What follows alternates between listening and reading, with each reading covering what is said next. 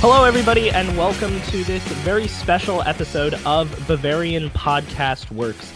It's our very first interview with anybody we have ever done, and this is a real treat. Our first special guest is a longtime veteran of broadcasting football and soccer internationally, specifically with the Bundesliga.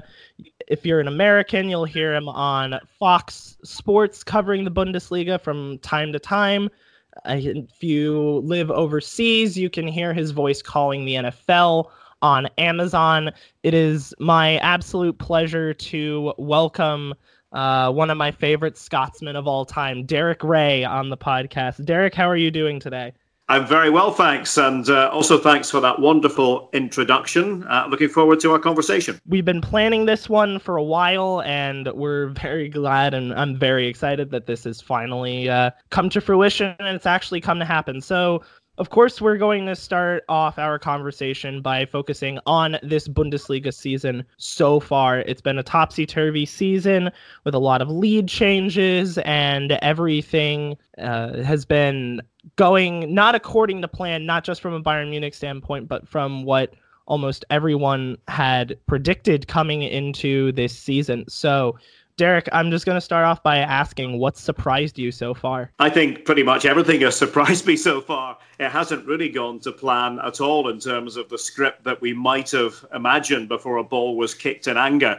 And I'll tell you what, this reminds me a lot of my early days watching the Bundesliga. And for me, the early days were back in the 1980s. And yes, in those days, Bayern were always the favourites going into any season, but there was a lot more competition.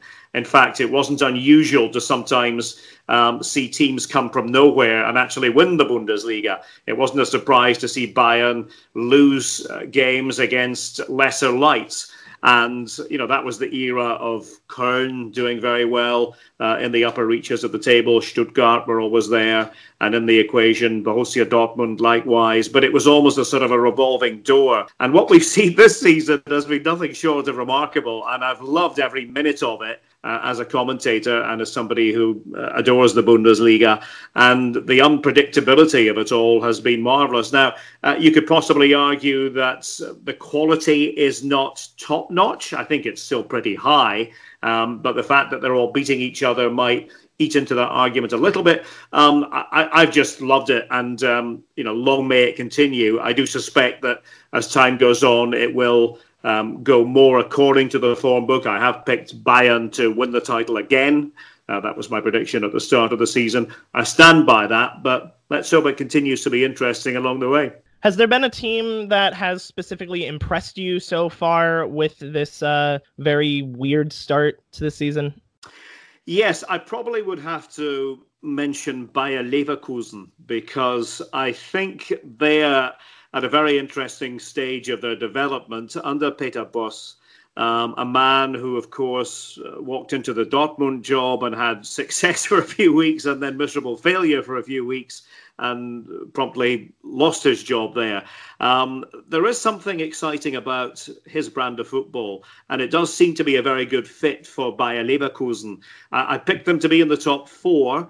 And, of course, at the moment, they're right up there with the best, although Gladbach and Wolfsburg are overshadowing everyone right now. Who saw that coming?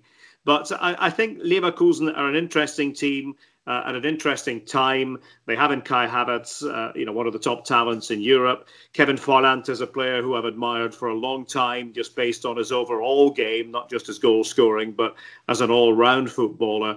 And I just like where they are, and I like the fact that they have a coach who seems to fit them. I remember when Holger Schmidt was in charge a few years ago, I liked what he did with Leverkusen too, but it almost seemed to me that they were exhausted by you know, the March point or April point in any season.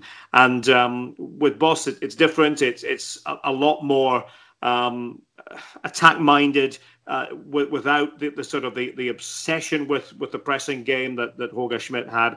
And yeah, I think Bayer Leverkusen, certainly there. You probably have to talk about Gladbach and Wolfsburg, although we'll see if that continues once they are tested more. One of the more interesting stories at the beginning of the season was RB Leipzig and how they absolutely took off and dominated the table. Now we don't necessarily see that. We saw them slip from the top spot down to fourth place behind Bayern Munich, Wolfsburg, and Mönchengladbach, as you had mentioned.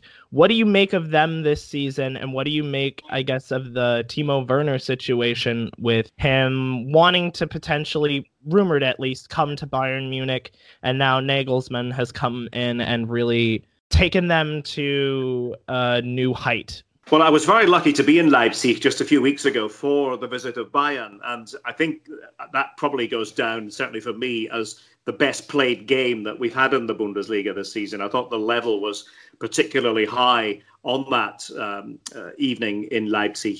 And I think Julian Nagelsmann is a fascinating guy, and I think he is very shrewd as well. And I think going to Leipzig at this point in his career was the right move. I think that he's the right person for that team, and I think he can take them to an even higher level based on the principles of the club. A lot of people talk about Leipzig in disparaging terms, but they're referring more to the whole sort of marketing ethos and the commercial entity that they are under a much bigger commercial entity. But if you concentrate purely on the football, I think what they do there has a lot to say for itself. And I think the style of football is very eye-catching.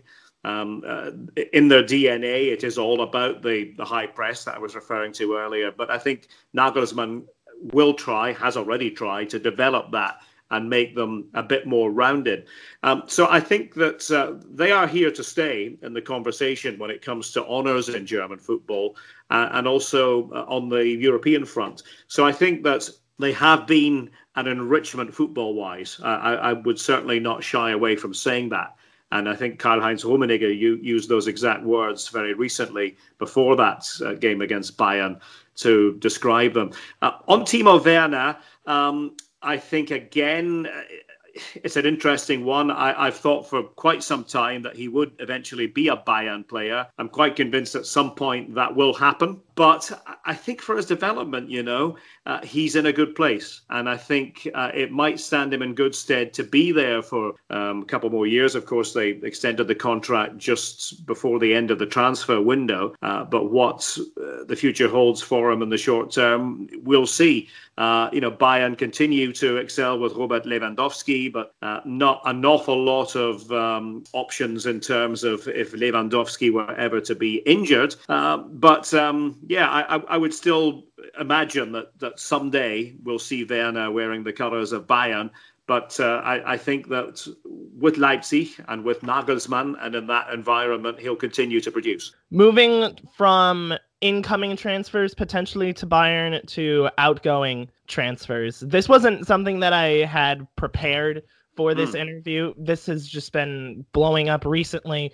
The whole debacle over whether or not Thomas Müller will leave Bayern Munich, whether it's in the winter, whether it's in the summer. A couple of us here, at least on the podcast, have a strong belief, myself included, that there is some way to have Müller break into that top 11 and that we're not sure whether or not Niko Kovac has found that combination yet. But I personally think that there is a way to get him out onto that field. So I guess this is a two-part question. One, do you think Müller ends up leaving either in the winter or in this summer? And two, do you think there is a way to have him break into that top 11?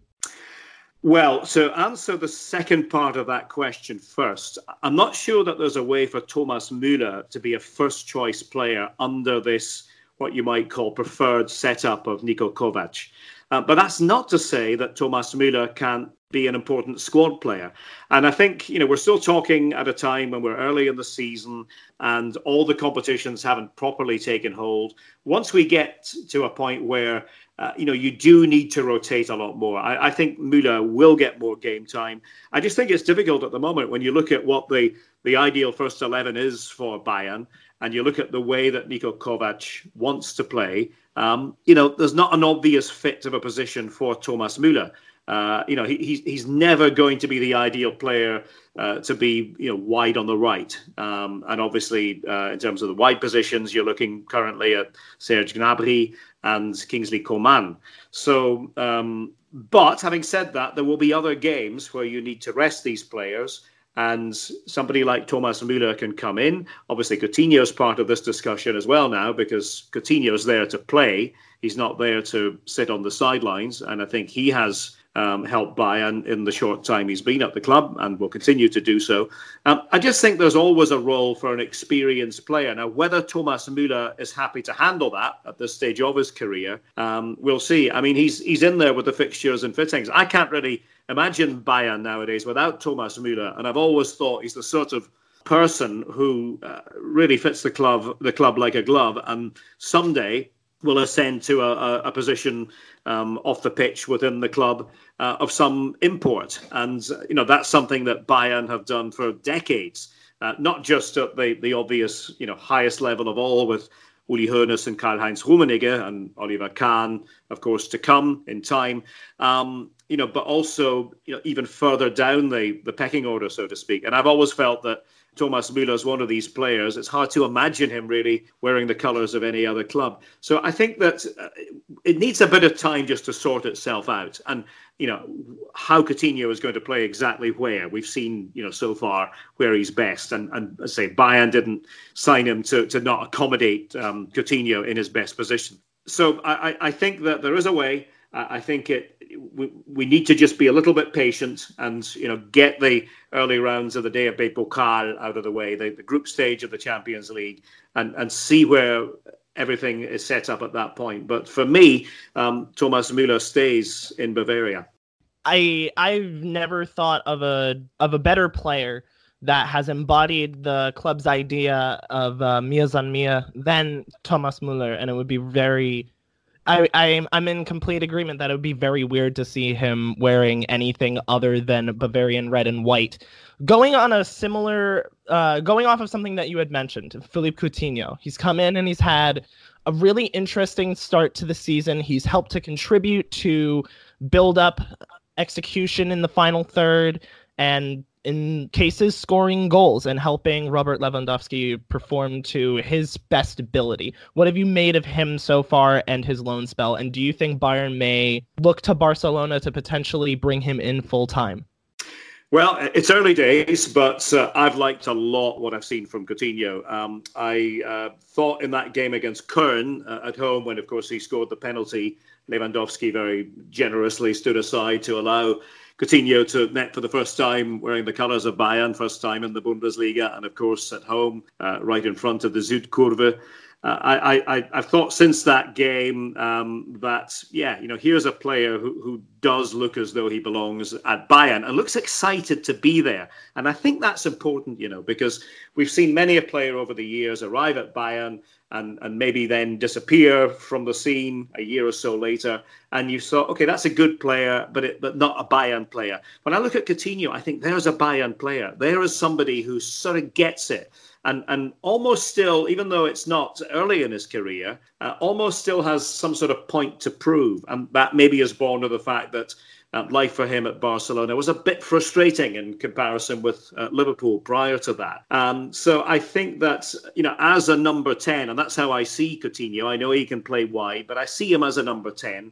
And I see that Bayern have wanted to play in this manner, really with a 10, with a playmaking type, with two wide men, with Lewandowski, and then two more covering type of players behind the playmaker, who is Coutinho. So analysing all that, I feel that Bayern are very well off with Coutinho. I think that the Bundesliga is better off with Coutinho, and it would not be a great surprise if after this year is done that there are talks with a view to extending that tie. There's been a lot of discussion in our community, in our blog community, in the Bayern community as a whole about replacements for Niko Kovac. I've always held the opinion that I don't believe that there's a reason to fire Niko Kovac until he gives the fans a reason to. I mean, he's not a big name, but at the same time, he's also done pretty well in his first season and in his second season. What do you think of his performance so far, and what do you think of some of the fans in Bavaria trying to get him out of there and trying to find a big name replacement for him? You know what? I feel a bit sorry for Niko Kovac because I think he walked into a bit of a no-win situation. We're in this cycle where, a young person growing up who's maybe discovered the Bundesliga in the last few years only knows Bayern winning the title. And so that's the minimum that's expected.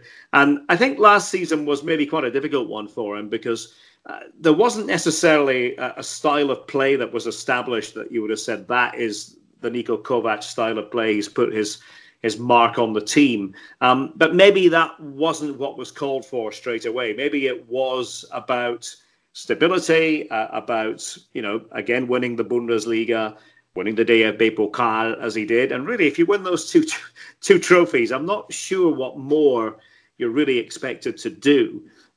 Yes, the Champions League was a disappointment to go out as early as Bayern did, but that can happen to any team in any year. So I think, this season we're talking as they've lost to Hoffenheim at home, and people will say that shouldn't really happen, but it can happen, and it's been a very strange start to the season for all concerned. So it's far too early for anyone to be talking about, failure and about changing the coach. And, of course, you've always got to remember that Bayern will only change the coach if there's an obvious successor. They're not the kind of club who are going to say, okay, we're fed up with Kovac now, so we'll change it. A couple of years ago when it wasn't going so well with Ancelotti, they did have waiting in the wings, albeit on a caretaker basis, Jupp Heynckes. And, right now there's not a Jupp Heynckes type figure who you can parachute in. And if you're talking about the very best German coaches or even the very best coaches full stop, who would you bring in? I mean, I saw Jose Mourinho in one of the English papers linked with the job recently, and I thought to myself, that just doesn't, to come back to this word that I quite like a lot, that just doesn't fit, for me anyway. Jose Mourinho's personality and his style of play, plus the fact he's not worked in Germany, to me would all count against him over somebody like Niko Kovac, who, okay, is technically Croatian, but he's effectively a Berliner, and he does know Bayern, he played for the club, but also he's worked his passage, if you like, at Eintracht Frankfurt and beaten Bayern, no less, in the DFB Pokal Finale. So I think, the benefit of the doubt has got to go to Kovac at the moment. And, there'll be ups and downs along the way, but 2 trophies in his first season and, give him time in a second to see what he can do with a squad that I think has been improved. So to wrap up the Bundesliga section of this interview, you kind of hinted at it before, but do you think Bayern will be able to stay on top of the league at the end of the season? And I guess other than that, how do you think they'll fare in the Pokal, in the Champions League, in other competitions? As I said, I think Bayern will be champions again. I would expect that a number of teams will do their best to run them close. And at the moment, everybody's a bit down on Borussia Dortmund because they haven't been winning games. They've been drawing matches, but that can change very quickly. Leipzig, I think, will be in the conversation. And what I've seen from Leverkusen makes me think that they'll be there or thereabout too. I think Gladbach and Wolfsburg, once the fixtures get a bit more demanding, will drop off slightly. Schalke, of course, we shouldn't forget about them. They've been a massive surprise. Again, I think it's early for them. But David Wagner's been terrific in the short time he's been in charge. And I think you've got to give credit to everyone there at the club, Jochen Schneider and company, for the work they have done to try to almost reinvent the squad.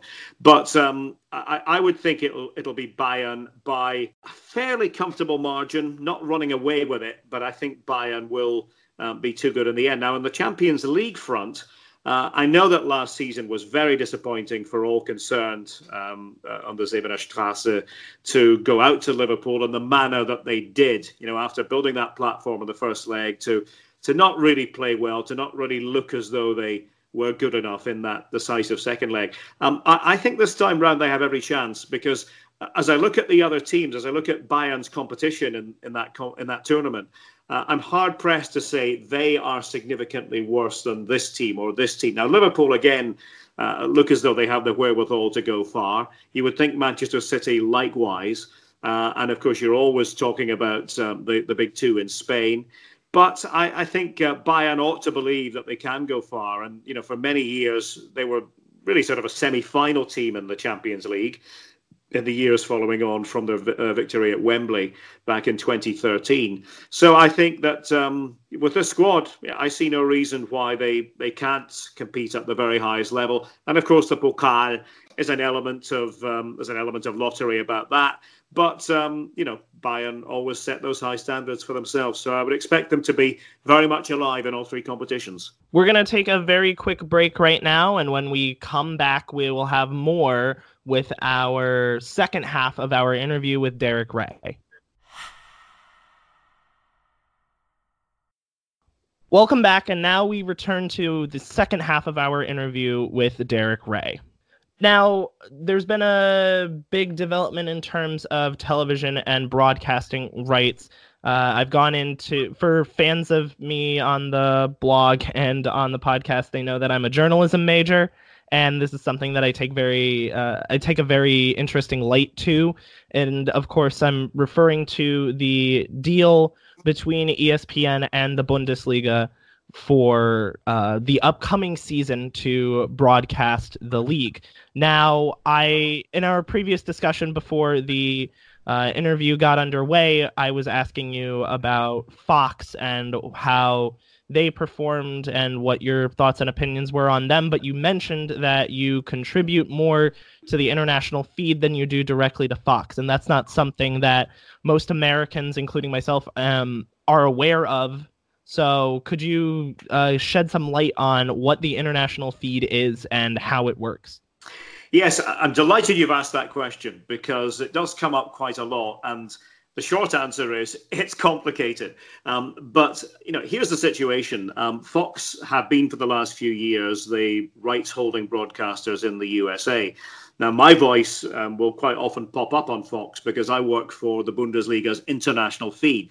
So what is an international feed? Well, most top leagues around the world, and the Premier League certainly does this, provide for their rights-holding broadcasters an international commentary feed. And in this case, that all comes from Germany. And there's a team of broadcasters charged with commentating on the games. I'm one of many as part of that team. You'll probably know most of the other names of the guys who do that on a week-to-week basis. They're all great pros. They're all very enthusiastic about the Bundesliga. And so those commentaries end up on Fox a lot of the time.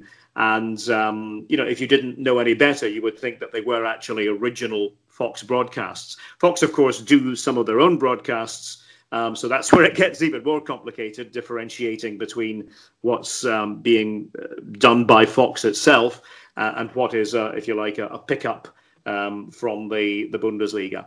So I've actually never directly done a Bundesliga game for Fox. I've been well aware, of course, as somebody who lives in the USA, that my work is frequently on Fox. But at the same time as being on Fox, it's also on multiple other broadcasters around the world. Pretty much any English language channel who takes the Bundesliga will take the world feed. That's the case in the Middle East and Africa. That's the case in Australia and New Zealand, and sometimes in the UK market as well, just to name a few. So that's how it all works. And, you know, obviously Fox have been the rights holders, but beginning next season won't be any more. And it does give me a chance to say that having gone through this myself as a broadcaster, I'm a freelancer nowadays, so I work across the board for a number of different entities. But it does give me the chance to say that my thoughts are always with colleagues when this sort of thing happens, because, you know, people have made their living doing one thing for a number of years, and they pin all their hopes on that company keeping the rights. So when rights change hands from one broadcasting station to another, that's the first thing I always think of, because it happened to me at ESPN back in 2009 when I lost what was my bread and butter, the Champions League, and had to move on to other projects. Happened again 2013 when I was working in Scotland. ESPN UK folded, and I moved over to BT Sport at that time. But there can be a lot of stress for anyone in the business. These rights cycles can add to that. So that's maybe the unseen side of it all for people who are not in the business. So I know you've had, as you just mentioned, you've worked previously with ESPN, and there's the idea of streaming versus linear television. And for those that at home are not aware of that term, linear television is just basically when you turn on cable. It's ESPN, ESPN2, ESPN News, ESPNU, some using them as an example, versus ESPN Plus, the online streaming service that you can get on your phone, your laptop, video game consoles, etc. I've always held the opinion that I think ESPN should do a full-time soccer channel, because with all of the broadcast rights that they hold, they would have more than enough content to be able to fill it. Do you think that streaming on ESPN Plus is a good fit specifically for this league? And do you think it's a good idea for ESPN as a whole to stick to streaming as opposed to developing a linear channel? Well, the first thing I should probably say is I'm not a business person, so I would be the wrong person to ask about which model is better from a business point of view. What I could say as a viewer is that I think streaming is brilliant. I mean, this is me just talking as somebody who is frequently at home when I'm not in Germany. I'm at home here in Massachusetts, and I'm trying to watch games. And I'm probably the wrong generation for streaming, really. I think, probably your generation, Jake, are more likely to be to be doing that, to watch games. But I found it a wonderful invention, and it's allowed me to bounce between different channels and between different leagues. And so, that is a big plus. Now, obviously, I understand the argument, too, that a lot of people want these games to be on over-the-air TV, because the idea is that by doing that, you get wider projection, you get more people watching. But I think what we can't really say at the moment is what the future holds and how people are going to be consuming games in the years ahead. I remember as far back as probably about 1998, I was always told by people, claiming to be in the know then, one of these days you won't be watching games on TV at all. It'll all be on your computer. Nobody had invented iPads or iPhones at that time, so we couldn't even have visualized that. So I think it changes with each generation, and then again it changes subtly year in, year out. I think obviously the Bundesliga have their own business reasons for choosing a particular broadcaster. And again, I know this, having been at the sharp end of it, having been with companies over the years who've had rights and then have lost rights, that sometimes it comes down to the best financial offer. Sometimes it comes down to the best overall package. And, some of the quotes I've read, I think do ring true that there's no doubt about it. ESPN is a very big media sports player, and the Bundesliga, clearly want to be associated with ESPN from that point of view. So ESPN Plus is something that, to go back to what you were saying, it's certainly at the moment not particularly expensive, and there's a lot of choice in terms of watching football matches there at the moment. And I think you could you could spend a whole day just going from one game to another. So I think it's one of these things that in time we'll find out. And I certainly hope that the international feed broadcasts are readily available on ESPN Plus. I would imagine they would be, just as they have been on Fox, and that the viewers in the USA will continue to hear the fine broadcasters from the international feed who I'm very proud and happy to call my colleagues. So I guess moving on to that, you did mention that you are a freelancer and that you do work for the international feed. But do you think that there is a chance that you could go back to ESPN, of course, keeping in mind that there may be things you may not be able to disclose? Well, no, there's nothing that I can say to you, honestly, at the moment as a freelancer. There's nothing that I know that I can't share with you. And all I can really tell you is that, yeah, I am a freelance broadcaster, and that's how I like to work. So, in the last 2 years since I left the UK, I was with BT Sport, among other people in the UK. But since I moved back to the US, I've been lucky enough to work for ESPN, for Fox on the World Cup and the Women's World Cup, and for NBC on the Premier League. So, probably what you would say the three mainline broadcasters of soccer in the USA, I've been able to bounce between the three of them, but as a freelancer. And as I say, that's my choice. A lot of people enjoy the security of being with one broadcaster, and with that comes exclusivity. That used to be something that was part of my life when I was at ESPN in the old days, but I'm a freelancer nowadays. So I think as a freelancer, you recognize that companies are generally going to look after their staff people first, and that's how it should be. But that, you know, you're always looking for opportunities that that might fit your skill set. So obviously the Bundesliga is something for me that is not just work. It is a passion, and it is something from the heart. And it goes all the way back to those student days in the Hessen area, Nordhessen, right by the border with what is Thüringen nowadays. But in the old days, we used to just refer to it as the east-west border, the border between East and West Germany. No, I mean, I would anticipate that I'll continue to work for the international feed, and the guys who look after that in Köln are very nice to me in terms of you know, allowing me to come and be part of the team for a spell, you know, usually every few weeks, and do a few games. And as I say, with a bit of luck, many of those matches will be available on ESPN come the new contract, as they currently are on Fox. We will return to the podcast right after this message.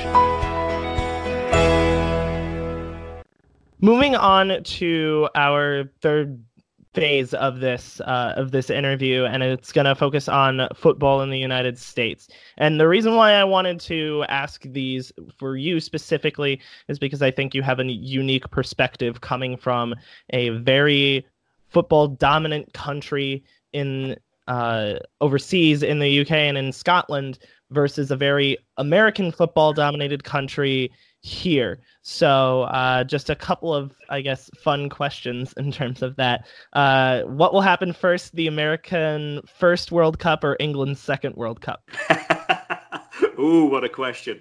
It's funny, if you had asked me that 5 years ago, I probably would have said USA's first World Cup. I think at the moment, the trajectory England are on, I think it would be dishonest to say that they don't have a better chance of winning their second World Cup before the US claims its first. So I would say it's more likely that England will be crowned world champions again before the US for the first time. That would be my honest answer. You spent a lot of time calling the World Cup in France this summer, which saw the United States win their fourth World Cup. What was that experience like, and what was it like watching those players and those performances?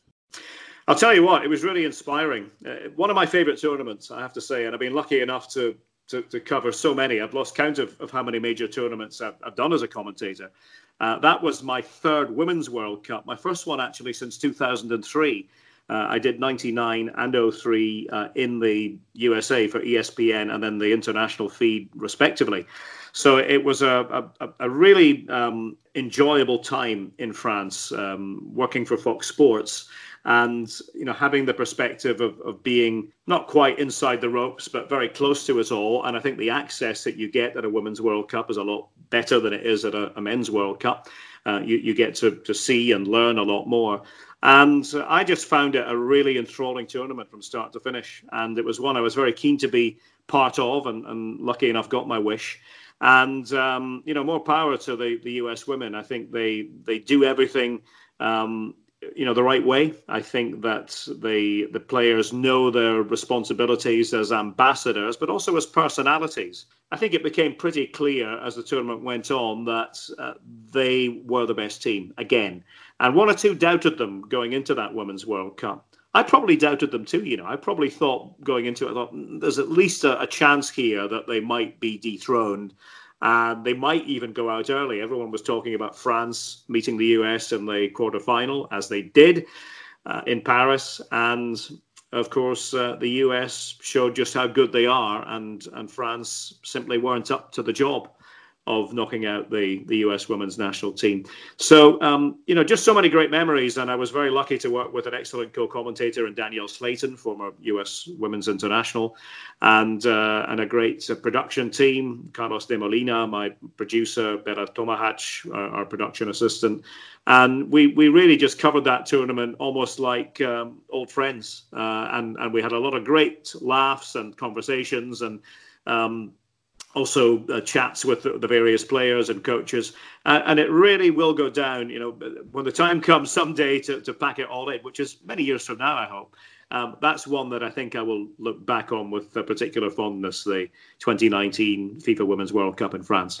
It was a truly fun tournament to watch, like outside of the whole inspirational aspect, because it definitely was. Being an American, it was incredibly inspiring watching these wonderful athletes go out and rise up to different political and sporting adversity and doubts, and being able to rise above and be able to show that they are better than anybody else in the world. But moving to what happened when they came home, right? You look across Europe and slowly but steadily, women's football is becoming more and more important. You look at teams like PSG and Olympique Lyon, and teams in England like Chelsea and Arsenal and Manchester City, and they have these phenomenal women's teams. And even in terms of Germany with FC Bayern Munich, the Frauen team, they're wonderful. They're phenomenal. And in the United States, they were the flag carrier for a long time for women's soccer with NWSL, and yet for some reason they're not able to bring out a crowd, which is really disappointing. And I know that you mentioned previously that you aren't a businessman, but what do you think of the product that NWSL brings forth, and how, I guess, what is a thought you may have on how to grow that league to what it should be? I don't think there's an easy answer, because I think we have to recognise that when it comes to the women's game in particular, international soccer and club soccer are two quite different things. And I think it is an easy sell, or an easier sell at least, for somebody in terms of the international game. I think with club soccer, people sometimes need a little bit more time and a reason to go and support it and go and watch it. That's maybe not the ideal situation, but I think that is still the reality. So it comes down to, you know, the product that you're selling and, you know, who's taking part, who's involved. I still think that for a good number of players, women around the world, the lure of the USA is very real. You know, I've got a compatriot, Rachel Corsi, who's from my home city of Aberdeen, actually went to the same school as me, although I'm a lot older than she is. And, you know, she very much enjoys playing her soccer in the United States. And, you know, there are many other such examples. But I think there's no doubt that Europe is fighting back. And it's doing it on a number of different fronts. I think in England, they have the money, and money does talk, and that will be something that the NWSL has to be cognizant of. You know, England probably is an example of the most balanced situation with regard to the teams, and maybe the league that's, that can overtake the NWSL if any league can. You know, in France, we always use the example of Olympique Lyonnais. You know, they certainly have had the money and they've had the desire to spend it on players for quite some time, but not necessarily the quality of league from top to bottom. I think in Germany there is work to do, and I think there's recognition of that fact. You know, Wolfsburg have been the standard setters there. Bayern, of course, up there in the discussion too. But the crowds have not been good enough in Germany. I think everybody recognises that, and that extends to the German women's national team as well, you know, been one of the top women's national teams for some time, but the fans haven't always responded in the way I think that we would have wanted. So I think it's a fascinating time for the women's game, and I think it's only going to get bigger with each passing year, and every time there's a World Cup, it gives it another push. What's interesting to me is that the US keep managing to stay ahead of the curve. And again, one or two people, myself included perhaps, wondered if they could actually do it this time, and they succeeded. But there'll be another test in 4 years' time at that Women's World Cup. And, you know, the Euros every 4 years, you know, 2 years on from the Women's World Cup, you know, I think they help the European countries because the standard is so high and getting better and better. So it's going to be an interesting Women's World Cup next time around. I'm just delighted that every team, it seems, is getting better, that's where the priorities lie. And I think a number of associations around the world are starting to see that and understanding the importance of the women's game. Moving from the women's game to the men's game, the team that does a lot worse than the women in the United States. The Bundesliga is often seen as the one league in Europe to really go and develop young Americans. And we'll get into the Christian Pulisic issue in a little bit. But currently, you have a number of very good young Americans across Germany. You've got Werder Bremen's Josh Sargent. You've got Schalke's Weston McKennie. You've got Tyler Adams at Leipzig. And then, of course, you have players like Zach Steffen, who are on loan into the Bundesliga. So who do you think, among them or among anybody else that you've seen, who do you think is the young American with the most, or with the highest potential to really take that next level and become another big star for the U.S. men's national team or across the world? Well, I always think it's maybe a bit dangerous to anoint stars. And I think that's something I've noticed in my now many years living in the USA. There's always a desire to find a star, you know, who could be the next great thing. And sometimes I always think it's enough just to be very good, you know, to be very competent at what you do.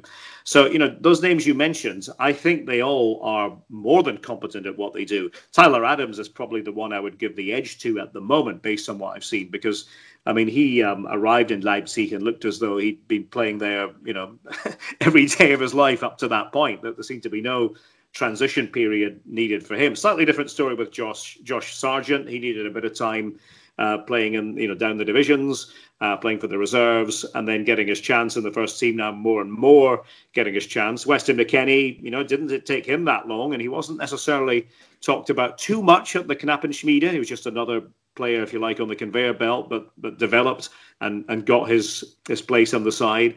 So I think that of the three, I probably would give the edge to Adams. I know he's injured at the moment, but I think he just looks very purposeful and as though he's going to be around in the game at a very good level for a long time. Whether any of them are going to be that star that, as I said, many are desirous of, I'm not sure, but I'm not sure that necessarily is the be-all and end-all either. I mean, I always look at it that there aren't really that many stars, if you like, in world football that, you know, people talk about world-class, but to me, you know, world-class, there's maybe one player in every position in the world who is world-class, and it's difficult to belong to that club.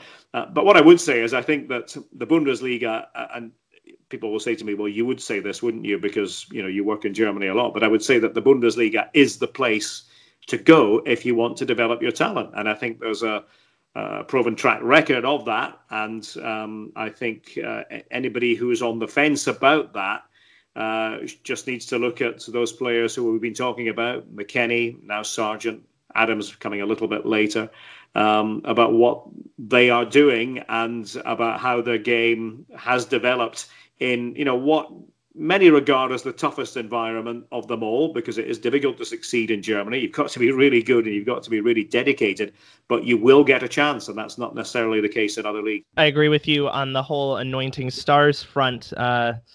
Poor Freddie Adu.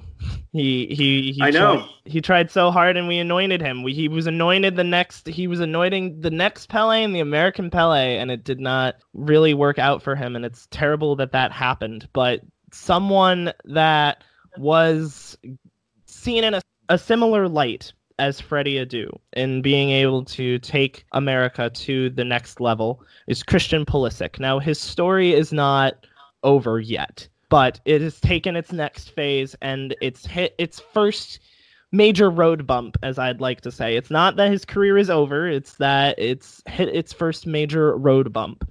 He moved for over 70 million euro from Borussia Dortmund to Chelsea over the summer. Now Chelsea, of course, had a new manager over the summer in Frank Lampard, and Pulisic's deal was made under Maurizio Sarri, who ended up leaving Chelsea. And now we see this interesting dynamic between Pulisic and Lampard, where Lampard has taken it upon himself to take the bevy of Chelsea's academy talent and bring it up through the ranks into the starting 11, whereas Christian Pulisic has not been able to see as much time as any of the other phenomenal young players that Chelsea have. It's kind of tough to watch as an American and, of course, as a Bundesliga fan, because you hoped that he would go in and that he'd really break through that team, and yet he wasn't even on the roster of the 18, even not even in starting 11, but not even on the bench for Chelsea in their most recent Champions League game. So, of course, with hindsight being 2020, do you believe that Christian Pulisic made the wrong move in choosing Chelsea as his destination back in January of this year? Well, I'm not being a hypocrite, because when this took place a few months ago, I did say, if I were choosing, if I were advising, that's not necessarily the club that I would suggest somebody like Christian Pulisic should go to. And it just seemed to me at the time that his star had fallen a bit at Borussia Dortmund. He was injured quite a lot last season, which I think is fair to point out. He played a lot more in the last couple of months of the season, but he was not a first-choice Borussia Dortmund player last term. So he's going to Chelsea, and yes, for a lot of money. And you think, okay, there's the transfer factor where the fact that they can't sign players should have helped from the point of view of getting into the team, the first team in the first place. But there's always been a bit of a sort of a puzzling air around Chelsea, and an air of instability, I would say too. So, if you're looking for a surefire thing as a player, I'm not sure Chelsea is always the place to be looking at. So, he made that decision, and, time will tell if it's the right decision, if it was the right decision to go to Chelsea.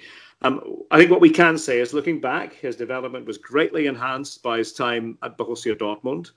No doubt about that at all. But then they ended up with players who they thought were just that little bit better than him. So I understand that Americans really want him to play and they want him to succeed. But I think sometimes there's a danger of wanting that too much. And I think that you have to realize that he's still young. Okay, youth in football can be relative. And before you know it, you can go from being a young player to being, decidedly middle-aged. But, he still has time on his side.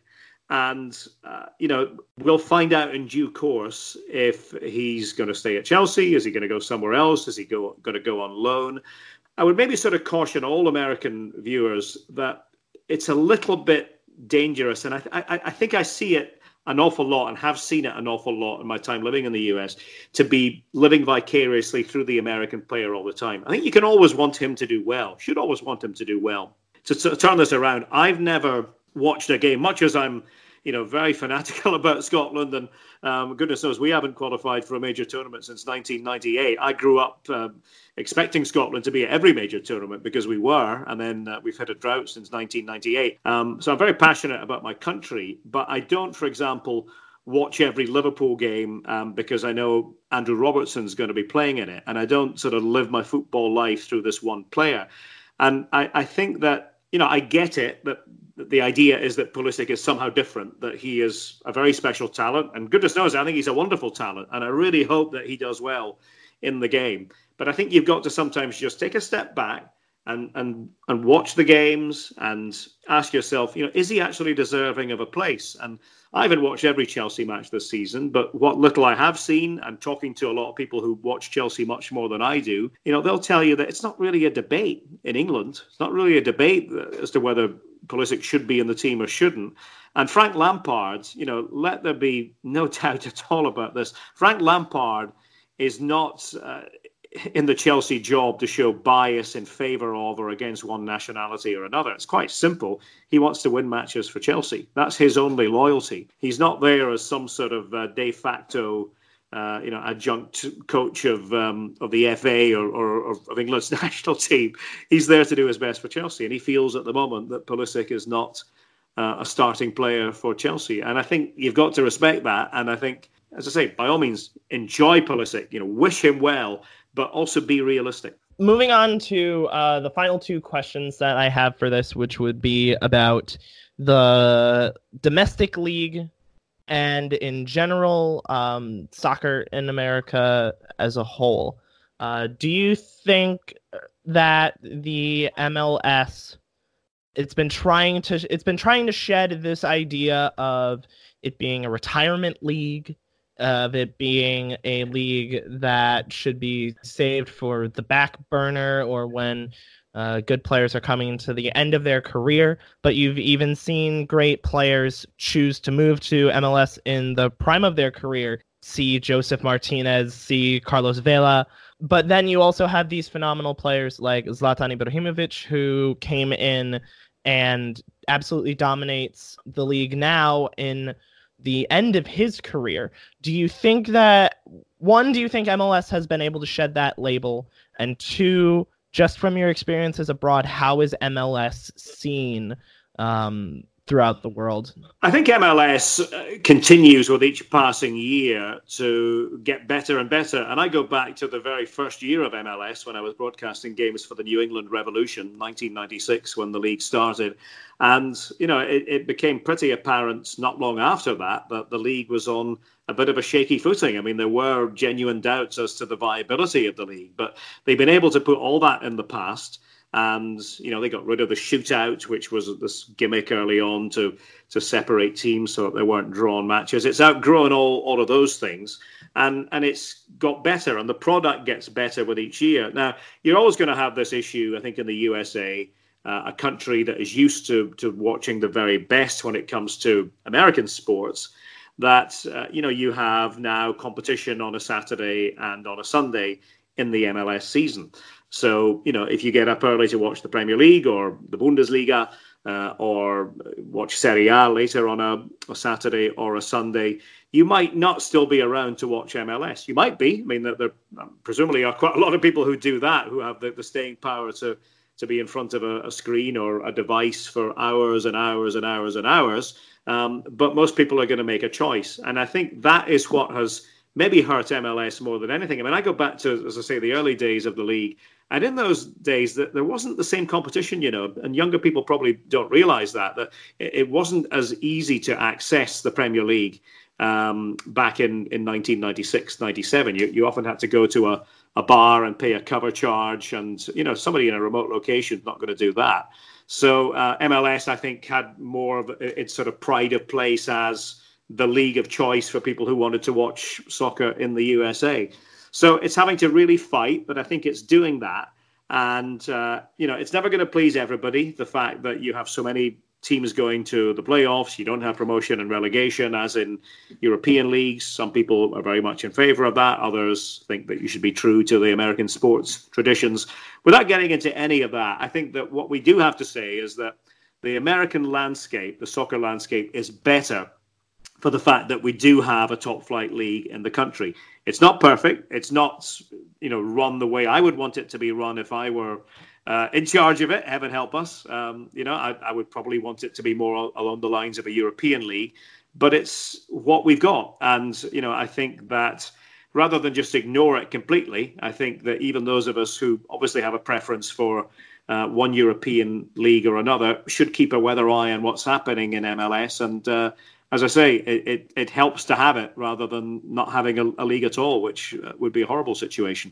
Lastly, there's always been this talk about whether or not soccer in the United States will ever become a major sport. My idea is that it already is, but in the United States, we often use the idea of four major sports being the NFL, Major League Baseball, the NHL, and the NBA. Do you ever think that soccer will be able to work its way up to dethroning any of those four?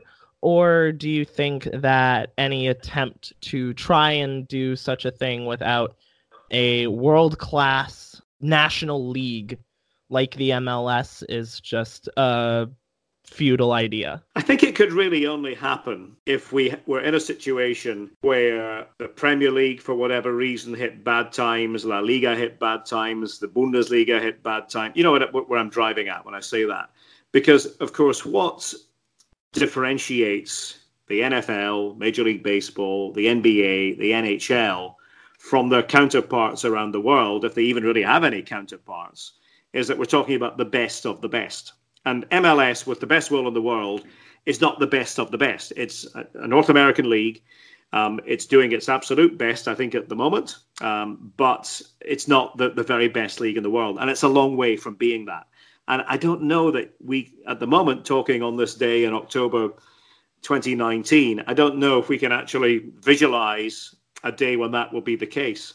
But that's what it might take, because I think for people who are not as fanatical about the sport as we are, they're just looking at it and thinking, yeah, well, it's not the best of the best. So how can we put it up there with the NFL, the NBA, Major League Baseball, and the NHL, which represent the gold standard, really, in those respective sports? So that is the challenge. But what I would say to anyone, you know, listening who's a fan, and presumably if you are listening to this, you're a big fan of the sport, is that what we love about the football world is that it's our world. And we don't have to worry too much about what somebody from a different sports background really thinks. Yeah, it would be nice to get them on board and get them more interested in it. But I think it grows organically. And I think I've certainly seen that in all the years I've been living in the USA, most of my adult life, really.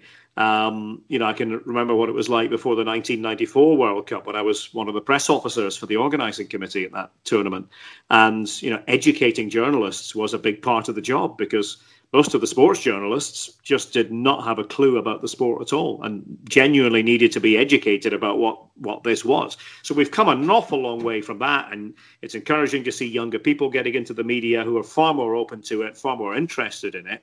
So I think that the only way is up. But I think at the same time, we have to be a bit realistic and a bit patient, because I'm not sure that certainly in my lifetime, we're going to arrive at a situation where we talk about a big five in terms of sports. I think that soccer will always exist in a slight vacuum, but maybe that's for the best. And maybe that's where all this, to go back to one of your earlier questions about streaming, maybe that's where all this comes in, because, you know, soccer, football, as I would normally call it, you know, fans of the sport always have an awful lot in common. There's an international language, and we all sort of belong together, and we can all have our allegiances and our teams and things that we like, but and things that we dislike, and we can disagree on certain things, but we're all part of this world community.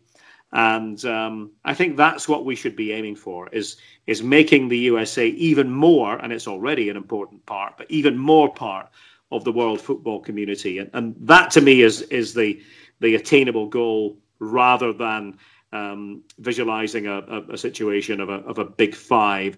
I think we're some way off that. Well, that wraps up this interview with Derek Rae. Thank you very much for coming on.